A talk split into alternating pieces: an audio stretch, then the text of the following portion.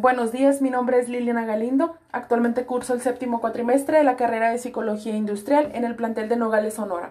El motivo de mi podcast es informar sobre las herramientas de control de calidad. Obviamente ya sabemos que existen siete principales. En esta ocasión solamente vamos a desarrollar tres de ellas, las cuales van a ser la recopilación de datos, los histogramas y el diagrama de Ishikawa. Se dice que estas herramientas se utilizan para definir medir, analizar y proponer posibles soluciones a los problemas que siempre van a interferir tanto en el rendimiento como en el resultado de las empresas. Estas herramientas nos van a ayudar a establecer métodos más elaborados. Se dice que algunas de ellas pues van a, van a solicitar realmente personal capacitado tanto para el diseño como para la implementación, pero también existen herramientas que no necesitan más que la intervención de los involucrados para su análisis. Esas herramientas son muy incluyentes y siempre van a requerir el trabajo en equipo. Esa es una muy buena opción para las empresas hoy en día.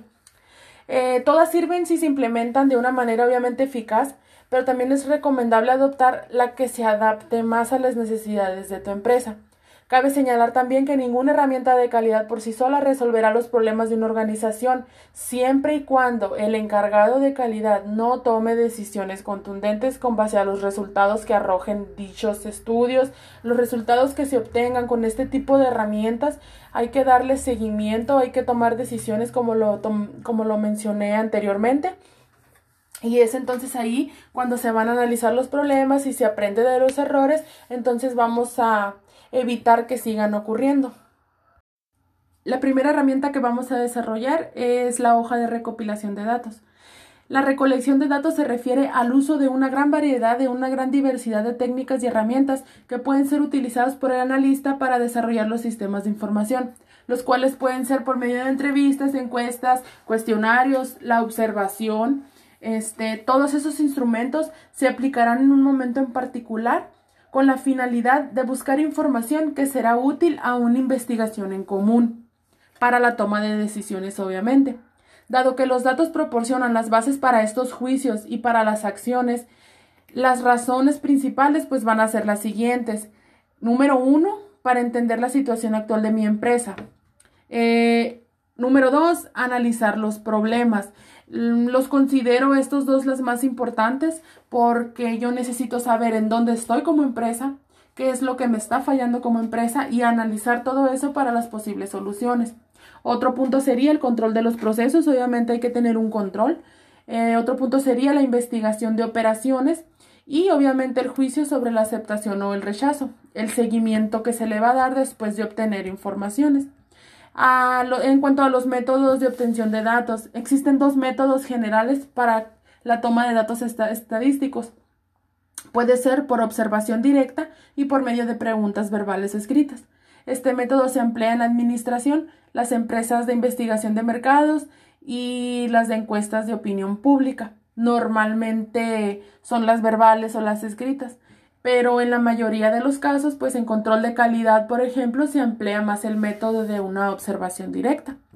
Se dice que para que una hoja de recopilación sea válida, ha de responder a las siguientes cuestiones. Número uno, contesta la corregida de datos del objeto planeado, complementa todas las variables del proceso y si es factible la obtención de los datos reflejados en el impreso.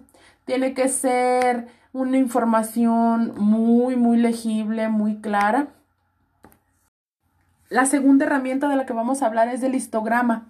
Un histograma es un resumen gráfico de la variación de un conjunto de datos. La naturaleza gráfica del histograma nos va a permitir ver pautas que son difíciles de observar en una simple tabla numérica. El histograma es una de estas siete herramientas que mencionábamos al inicio.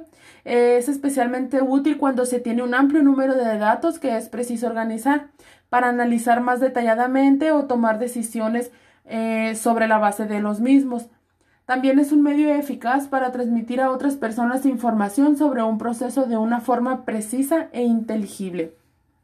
¿Cuáles son las ventajas de un histograma?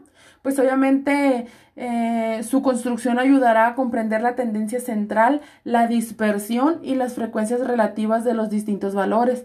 Otra ventaja, pues muestra grandes cantidades de datos ofreciendo una visión clara y sencilla en su distribución. El histograma es muy fácil de analizar, a simple vista se pueden ver los resultados. En cuanto a las utilidades del histograma, pues va a proporcionar, mediante el estudio de la distribución de datos, un excelente punto de partida para formular hipótesis acerca de un funcionamiento insatisfactorio. También dice es especialmente útil cuando se tiene un amplio número de datos que es preciso organizar, ya lo mencionábamos anteriormente. Otra utilidad, dice, es un medio eficaz para transmitir a otras personas información sobre un proceso de forma precisa e intangible. Permite la comprensión de los resultados más fácilmente, hace también posible determinar si ha habido cambios en un proceso o bien se pueden hacer cambios en un proceso más fácilmente. El, el tercero de nuestras herramientas este, es el diagrama de Ishikawa, también conocido como diagrama de espina de pescado o diagrama de causa y efecto. Es lo más común que sea el diagrama de causa y efecto. Es una herramienta de la calidad que ayuda a levantar las causas raíces de un problema, analizando todos los factores que involucran la ejecución del proceso.